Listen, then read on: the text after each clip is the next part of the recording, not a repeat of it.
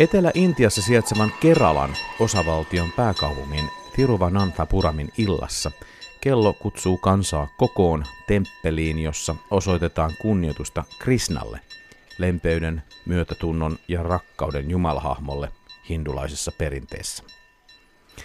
Krishnalle olisi varmasti tuolla tehtävän annolla maailmalla hommia tarjolla, mutta viime aikoina kotimainen kysyntä on ollut enemmän kuin suurta. Intian viime vuosia on nimittäin sävyttänyt hindunationalistisen ideologian nousu ja sitä edustavan BJP-puolueen saavuttama asema, jonka seurauksena sillä on paitsi oma miehensä Narendra Modi pääministerinä, myös ehdoton enemmistö vuoden 2014 vaalien perusteella Intian parlamentin alahuoneessa. Hindunationalismi haluaa kirjoittaa maan etnistä ja kulttuurista historiaa uusiksi – ja sen sivutuotteena pääministeri Modin arvovallalla koolle kutsutuissa tieteellisissä konferensseissa voi esimerkiksi kuulla vakavissaan väitettävän, että internet tai tietoliikennesatelliitit ovat keksityt ja käyttöön otetut 4000 vuotta sitten induskulttuurin parissa. Mistä ihmeestä on siis kyse? Äärikansallisia ideologioita tai oikeammin huolta niiden noususta ei liene järkevää sivuttaa missään olosuhteissa – sen historia on ihmiskunnalle monin esimerkkein opettanut. Intian tapauksessa sivuuttaminen olisi jopa vastuutonta. Puhutaanhan kuitenkin maasta, joka on 2020-luvun puolessa välissä ohittamassa Kiinan maailman väkirikkaimpana maana. Tuota tietoa vasten on myös melko hämmentävää se, kuinka vähän oikeastaan tiedämme tästä jättiläismaasta yleisesti ottaen. Sen tiedämme kuitenkin, että ken on tämän pallon päällä iso, sillä on aina jokin iso tehtävä suhteessa muihin. Mikä se Intialla mahtaa olla? Tervetuloa siis Tiedeykkösen matkassa Intiaan. Yritykselle ymmärtää, mikä maa Intia on ja mihin se on matkalla. Minä olen Ville Talola. Oppaaksemme asettuu Helsingin yliopiston sosiaali- ja kulttuuriantropologian professori Sirpa Tenhunen. Mistä hindunationalismi kumpuaa? Koska onhan Intia valtava monien aatteiden ja kulttuurien maa.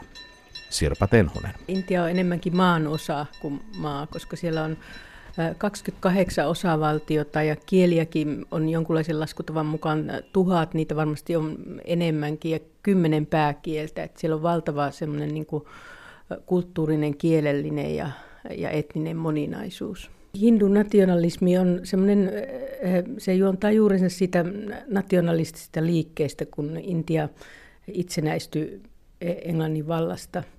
Ja he itse asiassa saivat vaikutteita tämmöisiltä eurooppalaisilta eh, nationalistisilta filosofeilta. Ja, ja, se, ja se liike on, liikkeen ideologia on ollut se, että että Intia kuuluu niille ihmisille, jotka, on, jotka ovat syntyneet Intiassa ja kaikki, kaikki he, heidän kaikkien pitäisi olla hinduja, että he eivät niin kuin hyväksy näitä vähemmistöjä. Että se on hyvin tämmöinen autoritaarinen lähtökohta. Ja itse asiassa heillä on semmoinen suuri sotilaallinen järjestö, RSS, siinä, joka, joka tukee sitä puolueen toimintaa. Eli hindunationalismi on jollakin lailla sukua tällaiselle eurooppalaiselle kansallisajattelulle ja jyrkessä muodossa on myös tämmöiselle äärinationalistiselle ajattelulle, mitä me täällä Euroopassa ollaan nähty ja kuultu. Kyllä, ja, ja siinä just painottaa sitä, että, että kansakuntaan äh, niin kuin synnytään siihen, siihen, siihen kulttuuriin ja kieleen, että ikään kuin siihen ei voisi niin kuin liittyä ollenkaan muut, jotka ei ole syntynyt siihen. Että, että kyllä siinä yhtäläisyyksiä on. Miksi äh, muut uskonnot ja muut identiteetit ovat ongelma BJPn ääri hindulaisen ajattelun kannalta? No kun siellä on se perusajatus, että Intia kuuluu hinduille ja kaikki siellä syntyneet on alun perin hinduja. Ja näitä pyritään myös, niin kuin kristittyjä pyritään käännyttämään äh, takaisin hindulaisuuteen. Ja sitten muslimeja vastaan on vihamielisyyttä siitä syystä, että että siellä on näitä islamilaisia terroristijärjestöjä toiminut, niin, niin se, sitä on sitten käytetty syynä siihen, että, että ollaan niin kuin vastustettu muslimeja yleensä. Niin tuo on aika mielenkiintoinen asetelma. Sitten toisaalta tämä, että, että hindulaisuus tosiaan mielletään tällaiseksi tolerantiksi ajattelutavaksi. Sinne monien miljoonien jumaluksien sekaan on, on monenlaiset ajatukset ja ideologiat olleet tervetulleita, niin miten oikeastaan tämmöinen liike voi olla jonkinlainen ääriliike, joka edellyttää jonkinlaista opillista tai ajatuksellista puhtautta, eikä, eikä siedä ympärillään toisin ajattelu kuin sen sisällä ja sen sisäisen logiikan kautta tämmöinen pluralistinen ajattelu on kuitenkin niin, jotenkin tuntuu ilmeiseltä. No se hindunationalistipuolue ei edusta niin kuin kaikkien ihmisten hindulaisuutta, että se on niin kuin yksi suuntaus, joka on kehittynyt siitä hindulaisuudesta. Että siellä on kyllä niin kuin pitkät juuret semmoiselle suvaitsevaisuudelle, että kun mä olin nyt syksyllä kenttätöissä ja, ja tota, kävin tämmöisten ihmisten kodeissa, jotka on muuttanut sieltä rannikolta Kalkuttaan, niin siellä aika vähävaraisia ihmisiä, niin heillä saattoi olla siellä kodissa hindujumalia, mutta sitten oli joku kristinuskonkin symboli ja, ja he ajattelivat, että se on vaan hyvä, että on kaikki yhdessä. Että ei ollut kuullutkaan tästä hindunationalismista tai ainakaan eivät kannattaneet sitä.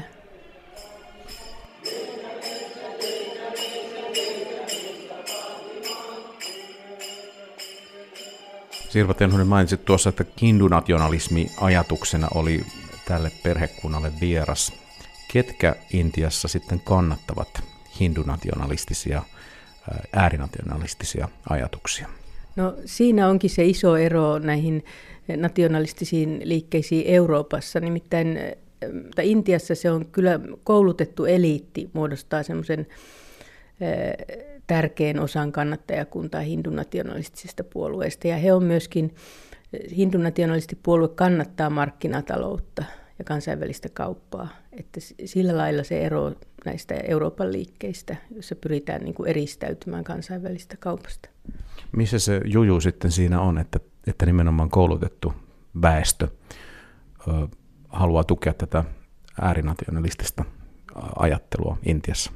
No mä luulisin, että siinä, siinä on vielä kyse semmoisesta ongelmasta, joka sai alkunsa kolonialismi aikakaudella, että kun, kun tämä länsimaisen kulttuurin ja englantilaisten valta-asema Intiassa aiheutti semmoista ahdistusta ja, ja alemmuuskompleksia intialaisissa, niin intialaiset sitten pyrkivät vastaamaan siihen uudistamalla sitä hindulaista kulttuuria niin, että, että selitettiin, että, että nämä länsimaiset hyveet oikeasti sisältyykin ja, ja keksinyt sisältyykin jo siihen hindulaiseen kulttuuriin, että, että siinä on semmoista, vieläkin semmoista pyrkimystä tulla toimeen tässä maailmanjärjestelmässä, joka, jossa kuitenkin nämä länsi, länsimaat, Eurooppa ja Yhdysvallat dominoi. Niin se on niin kuin vähän semmoinen reaktio siihen.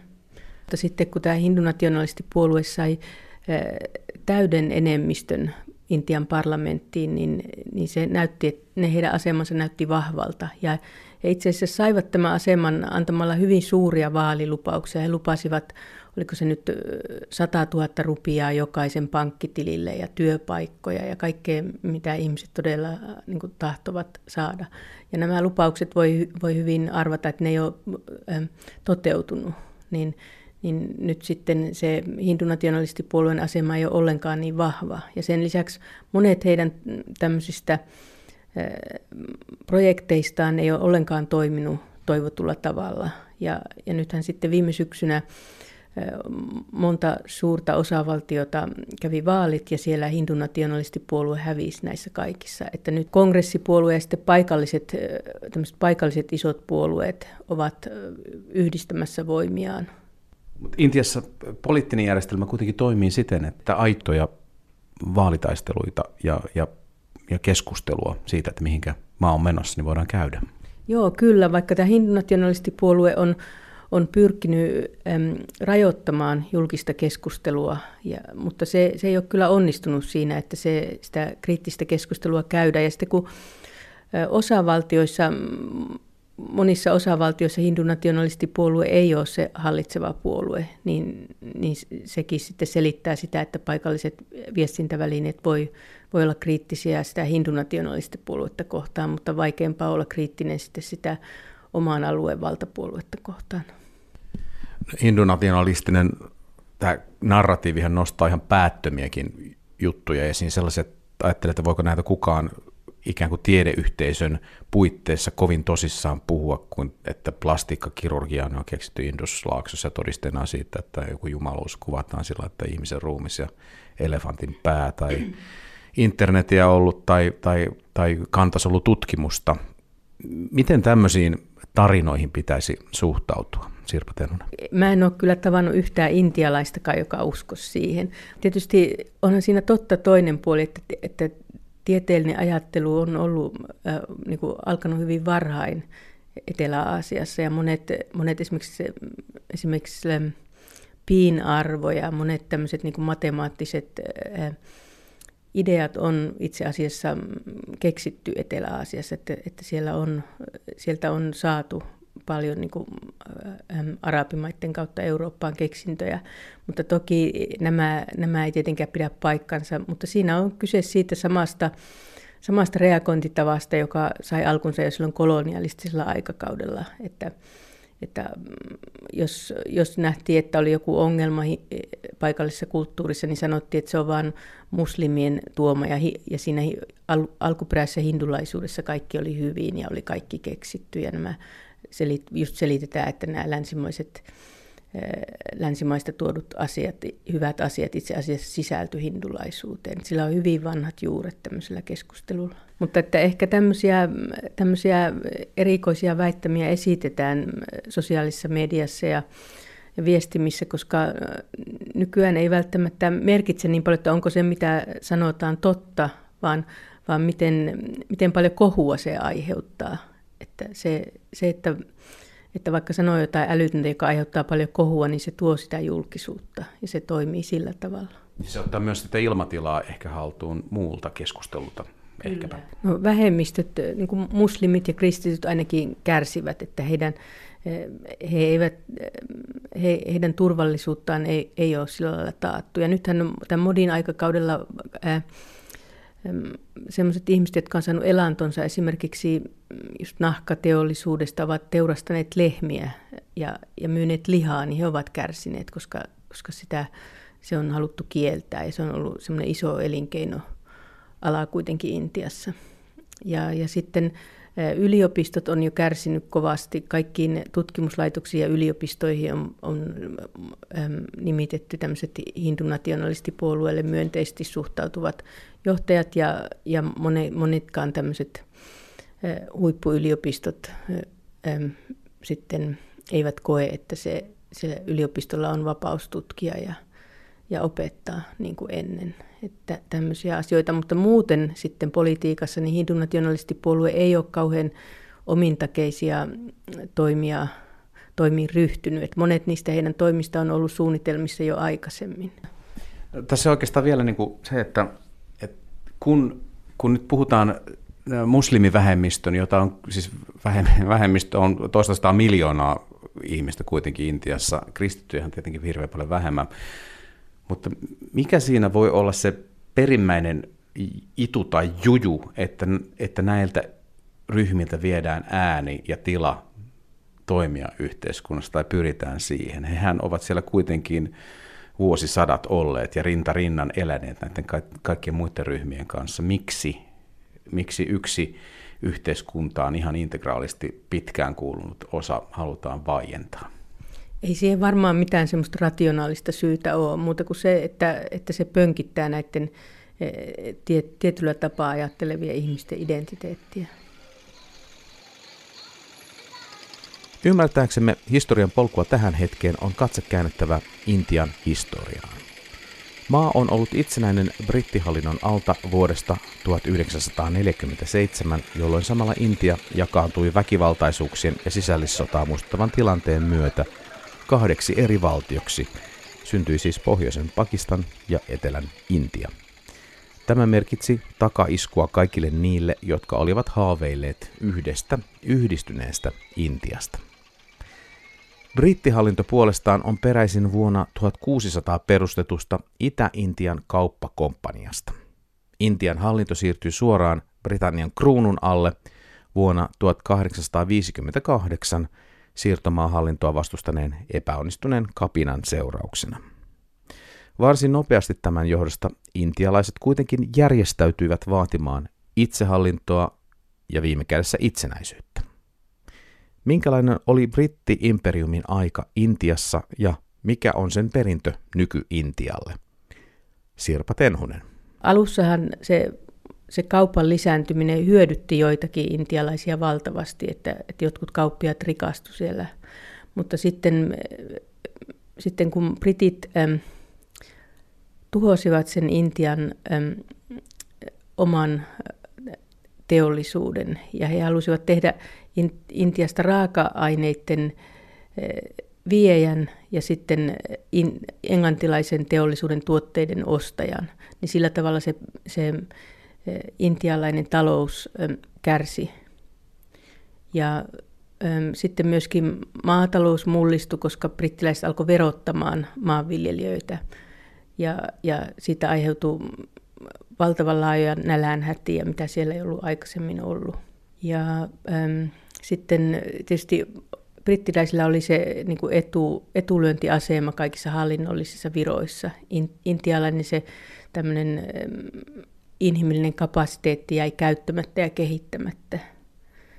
Ja, ja nämä asiat sitten on tietysti hidastanut Intian kehitystä. Vuosina 1900-1950 talouskasvu Intiassa oli nolla. Elinaikaodote oli 27 vuotta ja 90 prosenttia väestöstä oli köyhyysrajan alapuolella.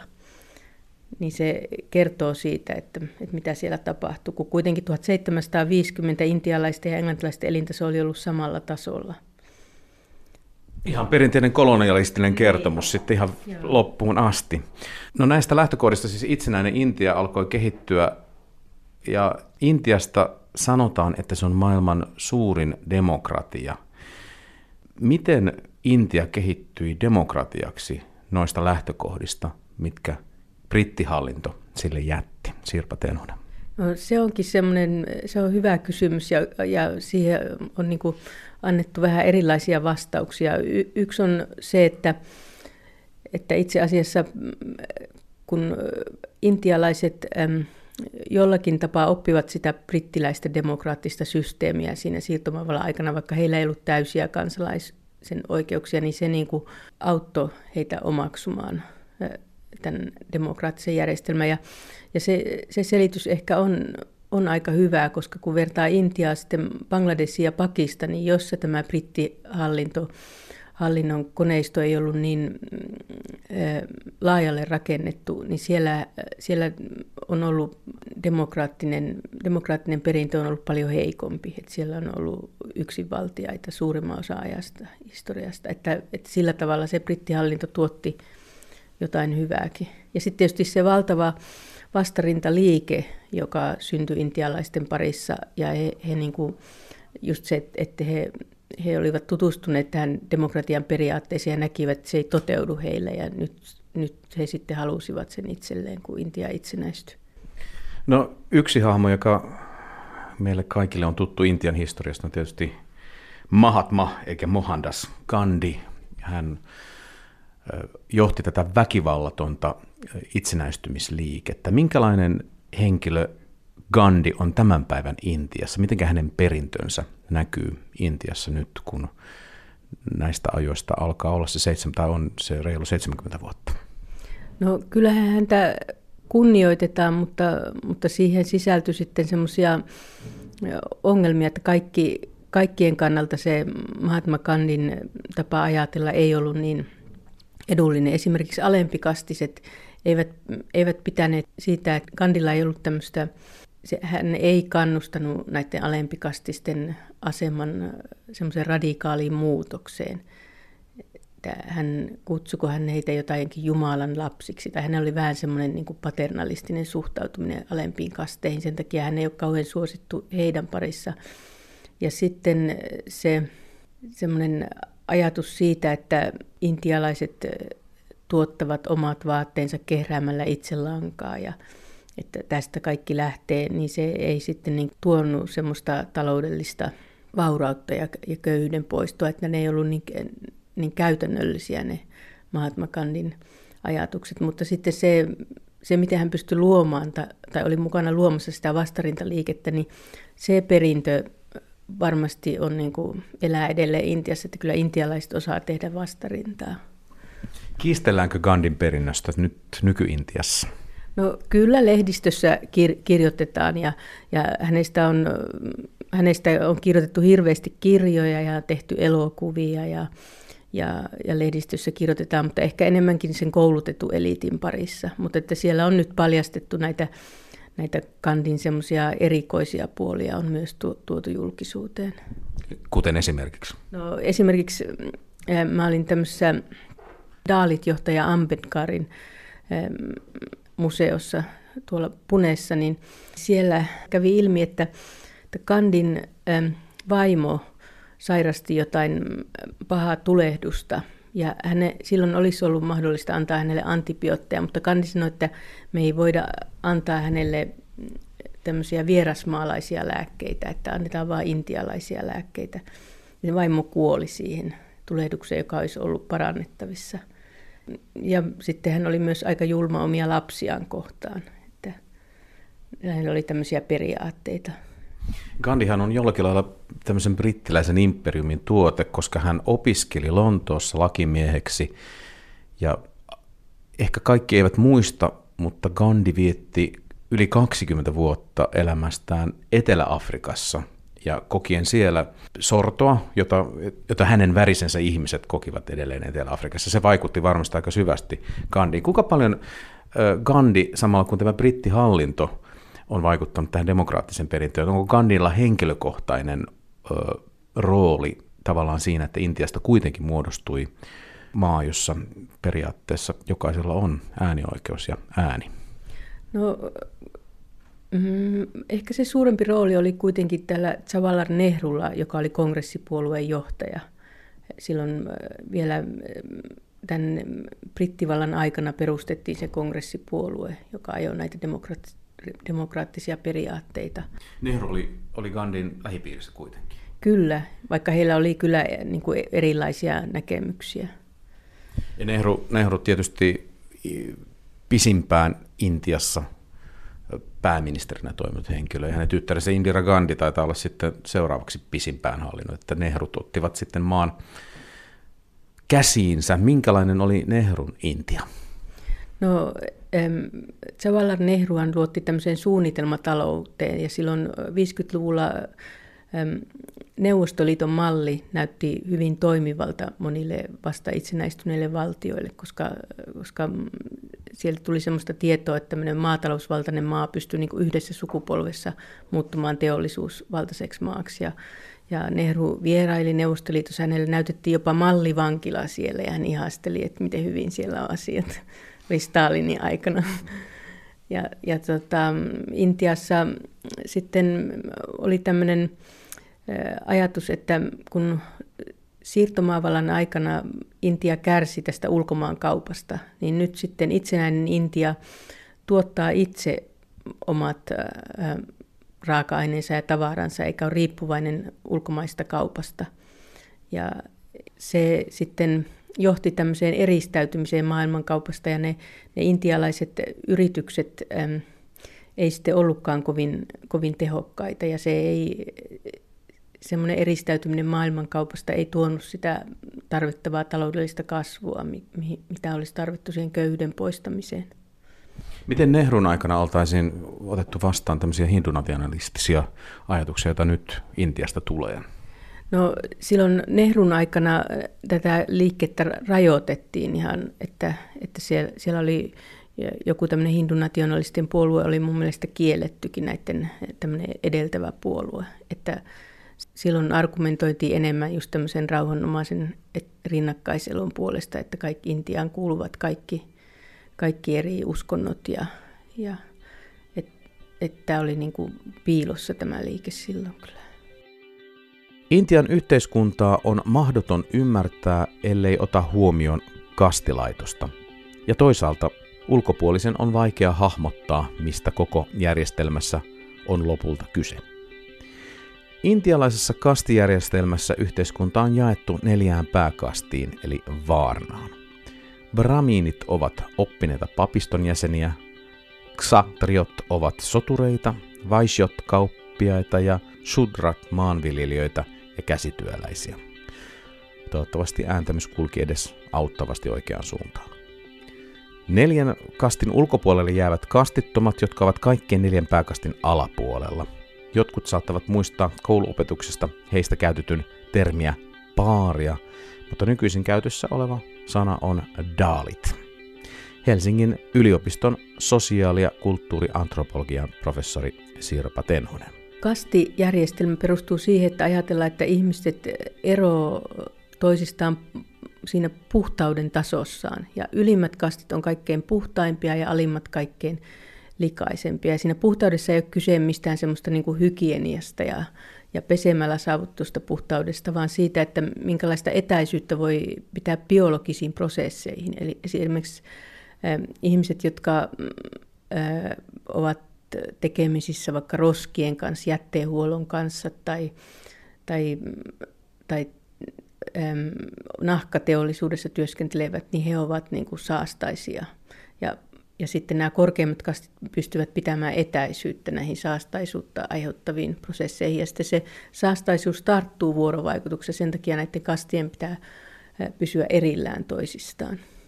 Nyt tämä on jonkunlainen sosiaalinen haaste kyllä kansakunnalle, että, että kun ihminen lähtökohtaisesti on epäpuhdas toisen silmissä, niin niin se ilmiönä on aika vaikeahko ongelma, eikö? Kyllä, ja, ja täs, nämä, itse asiassa nämä alemmat kastit on jo, on jo satoja vuosia niin kuin protestoinut tätä ajattelua vastaan ja syntyi tämmöinen Daalit-liike. Daalit-sana viittaa tämmöiseen maratin, länsi-intialaisen maratinkieliseen sanaan, joka tarkoittaa murrettua.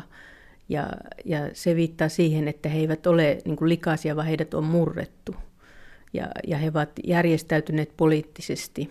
Ja, ja itse asiassa heillä on aika paljon poliittista painoarvoa, koska suuri osa äänestäjäkunnasta on näitä alempia kasteja, vähän yli puolet. Ja sitten heille on jo brittivallan aikana he saivat kiintiöitä yliopistoihin ja valtion virkoihin, ja niitä kiintiöitä on aina vaan lisätty. Niin niin itse asiassa nyt Intiassa on sellainen jännä tilanne, että monet ähm, kastiryhmät ja ihmisryhmät ähm, propagoivat sen puolesta, että heille annettiin, annettaisiin tämmöinen takapajuisuuden leima, koska silloin se, se tarkoittaa tämmöistä etuoikeutta päästä hyvin yliopistoihin ja työpa- saa jotain työpaikkoja helposti. Miten intialaiset vastaanottavat arvostelua, jota ihmisoikeusaktivistit ja ihan valtiollisetkin toimijat esittävät tätä kastijärjestelmää kohtaan?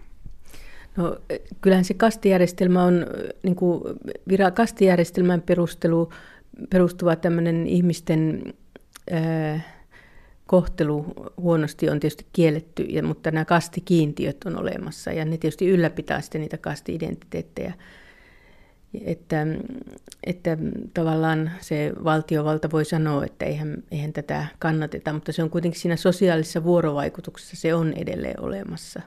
Että, että ne ylempikastiset on yleensä paremmassa asemassa ja vaikka alempikastisilla on näitä etuisuuksia, niin, niin he, heillä on kuitenkin, niin he on kuitenkin vielä heikommassa asemassa. Et se, on, se on vain pieni murtoosa, joka on päässyt siihen eliittiin sieltä. Ja kyllä niin kuin poliittisessa, nämä poliittiset puolueet kaikki lupaa köyhille erilaisia etuisuuksia ja, ja pyritään nostamaan ihmisiä pois köyhyydestä. Että, että ehkä he ottaa sen kritiikin sillä tavalla, että, että he työskentelevät sen eteen, että tämä kastilaitos, kastilaitoksen merkitys vähenisi. Miten tämmöinen hindunationalistinen ajatus suhtautuu tähän kastijärjestelmään? Onko se jotakin sellaista, joka tukee sen olemassaoloa vai jotakin sellaista, joka pyrkii sitä häivyttämään? No, hindunationalistipuoluetta on perinteisesti kannattanut nämä ylemmät kastit. Ja, mutta he on pystynyt saavuttamaan kannatusta jonkun verran näissä alemmissa kasteissa, kun he on tarjonnut sinne erilaisia, erilaisia tämmöisiä projekteja ja etuisuuksia ja he on pyrkinyt profiloitumaan heidänkin puolesta puhujana, mutta, mutta nyt on myös ollut yhteenottoja näiden ylempikastisten ja alempikastisten välillä. hindunationalistipuolueen hallinnoimissa osavaltioissa, että se on kyllä osoittanut sen, että, että kun jos hindunationalismi sen puolueen suojeluksessa hyökätään alempikastisia vastaan, niin se, se kertoo paljon siitä suhtautumisesta. Kuinka syvällä tämä kastijärjestelmä on ikään kuin semmoisessa hindulaisessa ideologiassa? Kuinka, mistä, kuinka varhaisesta se ammentaa olemassaolonsa? No, se on siellä Veda-kirjallisuudessa on, on kerrotaan semmoista tarinaa, että, että kosminen henki uhrasi itsensä ja sitten hänen päästään syntyi Brahminit, se korkein kasti, kasti ja jaloista ne alemmat kastit. Ja, ja oliko se reisistä sotilaskasti ja käsistä kauppiaskasti, jotenkin näin. Että se on siellä niissä vanhoissa pyhissä kirjoituksissa. Mutta se kastijärjestelmä on aina ollut semmoinen hyvin joustava ja, ja ei ole tämmöistä sel, selkeää, selkeää jaottelua neljään kastiin. Ja, ja siellä on tapahtunut muutoksia, joku, joku, joku kasti on pystynyt niin parantamaan asemaansa kastina. Ja itse asiassa tämmöistä kaiken kattavaa kuvaa siitä kastilaitoksesta ei ollut ennen kuin britit alkoi keräämään tietoja. Ja he jaottelivat jokaisen intialaisen johonkin kastiin kuuluvaksi. Ja, ja varmaankin se sitten myös niin kuin teki siitä staattisemman, että se, se niin kuin kaikki kirjattiin ylös ja laitettiin johonkin paikkaan. Brittiläiset puoliksi perustivat kastilaitoksen. No jotkut tutkijat esittää näin, joo.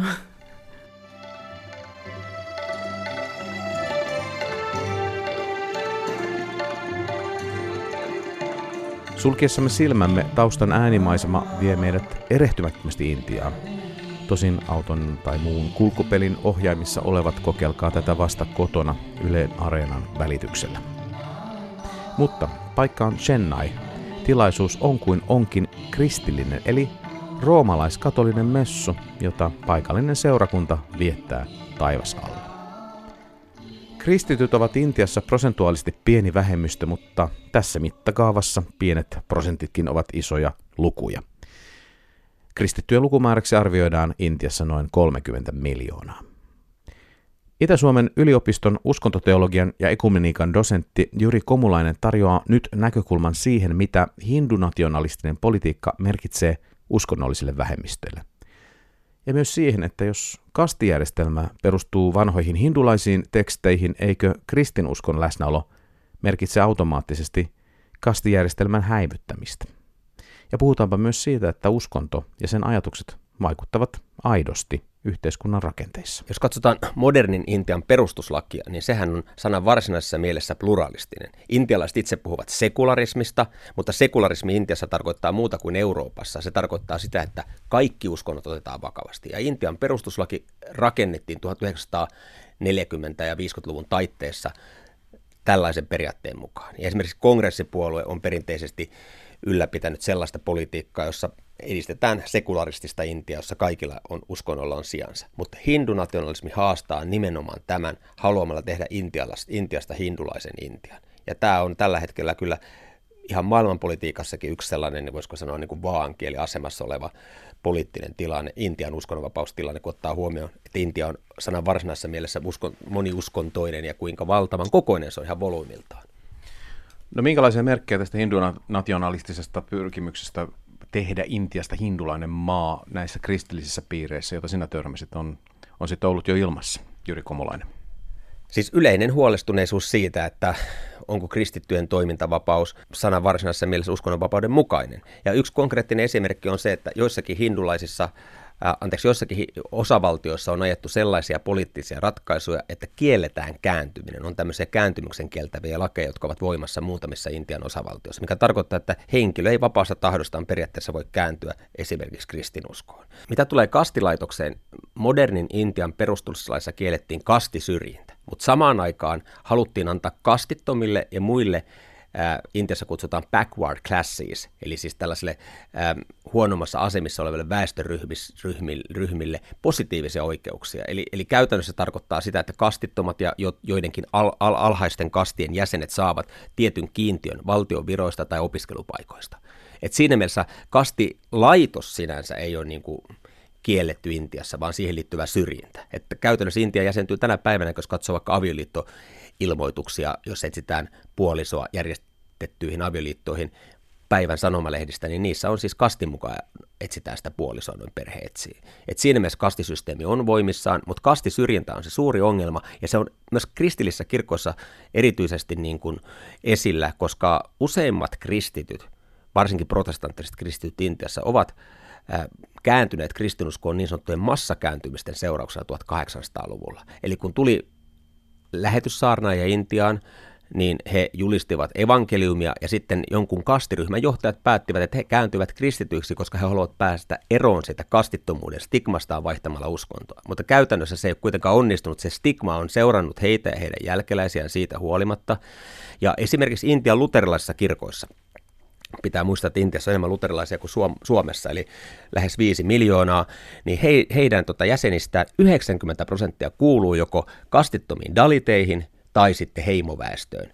Eli, eli, eli tavallaan ovat sen, niin kuin voisiko sanoa, brahmanistisen yläluokkaisen hindulaisuuden ulkopuolella, joka on periaatteessa hallinnut kuitenkin Intian sitä virallista poliittista narratiivia, jota taas tämä hindulaisten politiikkakin haluaa voimistaa. Eli tämä koskee erityisesti kirkkoja, ja kirkoissa itsessään on myös tätä kastisyrjintää niiden kristittyjen välillä, jotka ovat kastitaustaisia, ja niiden kristittyjä, jotka ovat dalitteja, eli kastittomia sukujuuriltaan.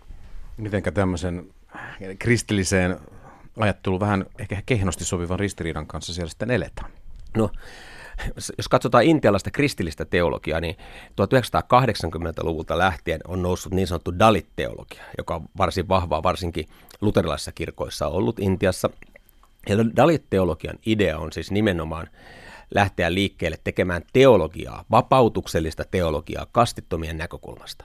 Ja siinä mielessä tämä on, voisiko sanoa, että kastittomien vapautusliikkeessä on käännetty tavallaan se kastittomuus myös tietynlaiseksi voimavaraksi. Eli, eli yksi Intian niin kuin merkittävimmistä poliittisista liikkeistä on Dalit-liike. Ja Dalit-liike palautuu taas sitten siihen, että Baba Saheb Ambedkar-niminen henkilö, tupla tohtori, taustaltaan kastiton, joka toimi Intian oikeusministerinä Intian itsenäistymisen varhaisvaiheessa, niin hän on kastittomien tämmöinen suuri ikoni. Ja hän on myös kristittyjen kastittomien suuri ikoni. Eli Ambedkarin henkilön ympärille tavallaan tiivistyy kastittomien vapaustaistelu. Hän itse kuoli 1956 ja hän kääntyi ennen kuolemansa buddhalaiseksi sanoi, että hän on syntynyt hindulaisuuden piirissä kastittomana, mutta hänen ei tarvitse kuolla hinduna.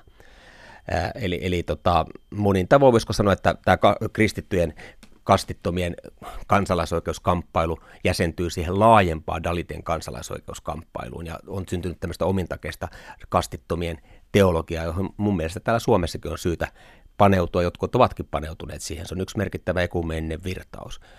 Mutta kirkoissa näitä ongelmia on, että äh, varsinkin sitten voisiko sanoa teologisen koulutuksen kautta pyritään niin kuin tekemään läpinäkyväksi niitä ja edistämään kastettomia oikeuksia kirkossa, mutta ihmisten asenteet ovat hyvin pitkällä ja syvällä, että ei hän asenteiden muuttaminen ole kovin helppoa. Tässä tulee pari kysymystä mieleen. Jotenkin ensimmäisenä ehkä kysyn sen, että, että onko tämä jotenkin sukua tämmöiselle vapautuksen teologialle, mitä ö, latinalaisessa Amerikassa ajatellaan, että tavallaan kristittyjen tehtävä on, on se köyhyyden eh, vastainen taistelu ja tavallaan Jumalan valtakunnan tulemus, tai miten, miten se sanotetaankin, on, on nimenomaan siinä, että ne, joilla ei ole ääntä, niin saavat äänen yhteiskunnallisesti.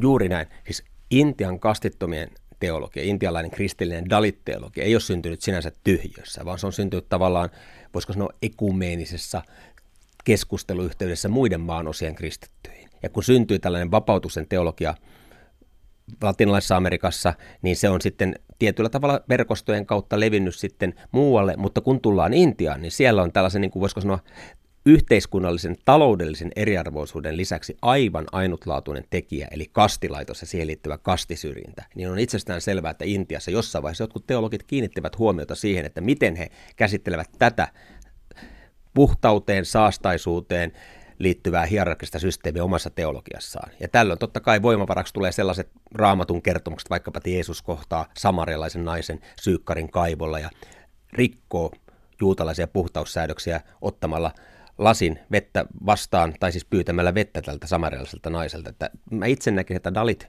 näkökulmasta avautuu semmoisia näkökulmia esimerkiksi raamatun teksteihin, joita ei tavallaan meidän omasta vaikkapa suomalaista luterilaista perinteestä avaudu, joten kannattaa varmaan kuunnella luterilaisena intialaisia luterilaisia, joilla on tämä Dalit-tausta, eli kastiton tausta.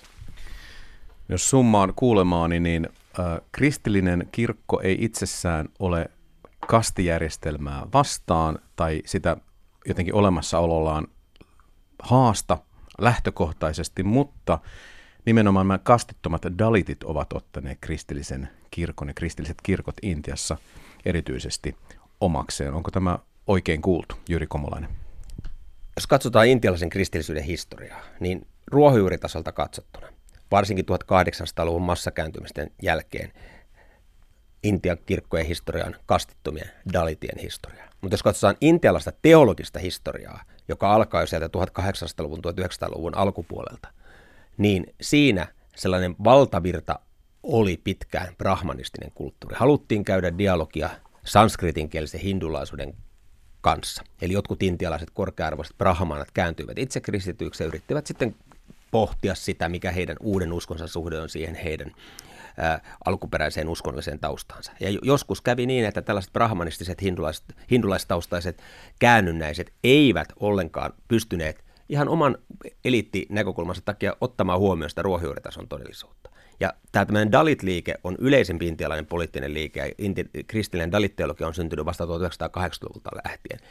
Ja voisiko sanoa näin, että kirkoissa vaikuttaa kastilaitos, kastisysteemi, mutta kristinuskon sanomasta nähden lienee itsestään selvää, että kastisysteemillä, kastisyrjinnällä ei voi olla mitään sijaa kirkoissa. Ja tavallaan evankeliumi haastaa tässä intialaisen perinteisen kulttuurin. Ja siinä mielessä kirkot voivat olla varmaan omalla tavalla, jos he löytävät sen evankeliumin kärjessä tasa-arvoisuuden ja ihmisoikeuksien edistämisen puolella.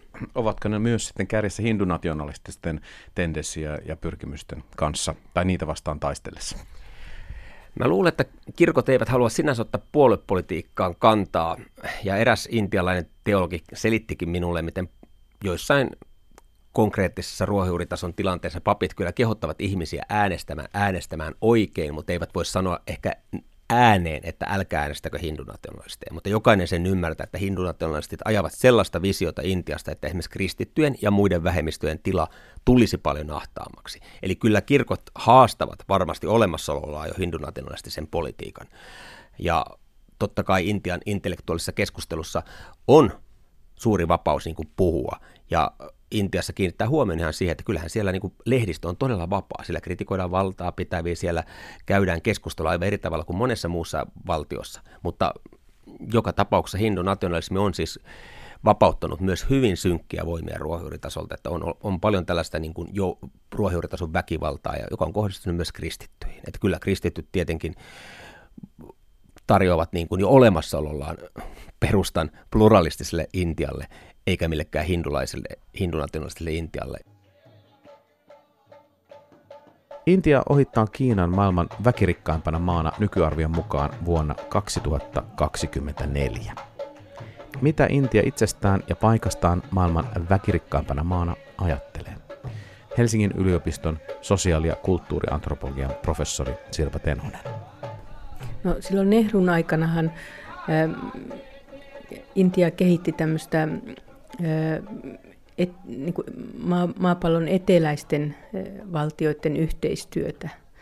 Ja ehkä siinä, että miten Intia on nyt äm, fokusoinut kauppasuhteita äh, niin kuin muihin, muihin kehittyviin maihin ja sinne Aasian maihin päin, niin voi ajatella, että siinä on niin kuin sitä samaa ideaa. Että oli, oli tämän, aloittiin tämmöinen ulkopoliittinen suuntaus kuin katso itään, että, että nyt, nyt ei haetakaan niitä kauppasuhteita Euroopan ja Yhdysvaltojen kanssa, vaan, vaan katsotaan niitä nousevia markkinoita muualla.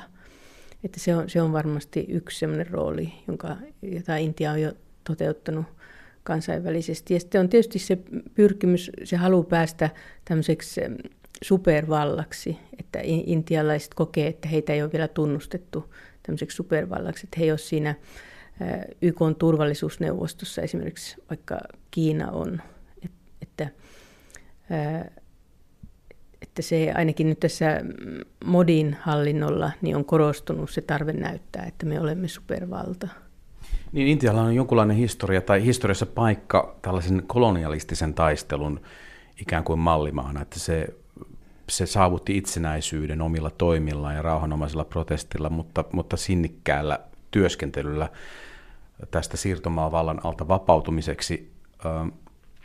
Onko tällaisella hindunationalistisella ajattelulla jonkinlainen ajatus tai tehtävä Intian rajojen ulkopuolelle? Pitäisikö Intian levittäytyä ja kasvaa yli omien rajojensa? No en usko, että Intialla on pyrkimyksiä niin kuin vallata lähialueita, mutta tietysti niin kuin kauppasuhteet on, on tärkeitä ja sitten intialainen diaspora, in, Intiasta on muuttanut valtavasti eh, ihmisiä kouluttautu, kouluttautumaan ja työskentelemään eh, Kanadaan, Yhdysvaltoihin ja Eurooppaan. Ja ja heihin niin kuin tämä Intian hallinto kyllä pitää yhteyksiä ja, ja he sijoittavat Intiaan ja sitten he, monet heistä itse asiassa kannattavat tätä hindunationalistipuoluetta ja tukevat sitä. Eli jonkinlaisia satelliitteja tämä maa on kuitenkin onnistunut lähettämään kansalaistensa muodossa. Kyllä. Intian mainehan länsimaissa on, on jonkinlainen tällainen aika henkinen. Se on varmaan kiitos meditoinnin ja joogan. Mitenkä Intia elää todeksi tämän maineen, joka sillä on? Mitä sinä arvioit, Sirva Tenonen? No Intiassa on moninaisia ajattelun suuntauksia ja, ja monen, monenlaisia pyrkimyksiä, että se on kyllä myös materialistinen ja siellä on materialistinen filosofiakin kehittynyt. Ja niin on tietysti semmoinen eh, tavallaan henkisyyttä painottava suuntauskin on olemassa siellä, mutta minkä takia Intia on sitten noussut maailmanmaineeseen tämmöisenä henkisyyden tyyssijään, niin se kyllä liittyy tämmöiseen Euroopassa virinneeseen orientalistiseen tapaan katsoa muita kulttuureita, että Intia määritellään länsimaiden vastakohdaksi ja tämmöiseksi henkisyyden tyyssijaksi. Ja sitten tämmöiset kuuluisat intialaiset, intialaiset, jotka on päässyt kuuluisuuteen Euroopassa ja Yhdysvalloissa, niin he, he on, on pitkät juuret sillä, että he on käyttänyt tätä käsitystä hyväksi esimerkiksi Tagore, kirjailija, joka sai Nobelin palkinnon tuossa 1900-luvun alussa, niin, niin hän esiintyi semmoisessa kaavussa, äh, hän kiersi Yhdysvaltoja ja Eurooppaa luennoimassa ja hän, hän puhuu tästä intialaista henkisyydestä, mutta itse asiassa hän tuli aivan valtavan rikkaasta perheestä, aivan sanomattoman rikkaasta kauppiaissuvusta. Että mä olin just katsomassa sitä hänen kotitaloaan, niin se ei todellakaan ollut mikään köyhä runoilija. Että hän, hän ymmärsi, että tämä on se rako, jossa häntä kuunnellaan, niin hän esiintyi sillä tavalla. Ja samalla laillahan meillä nyt käy näitä intialaisia kuruja, joilla on kannattajia ja, ja seuraajia ja myös ihmisiä, jotka taloudellisesti kannattaa näitä liikkeitä huomattavilla summilla, niin, niin he, he myös käyttää tätä, tätä mahdollisuutta hyväkseen.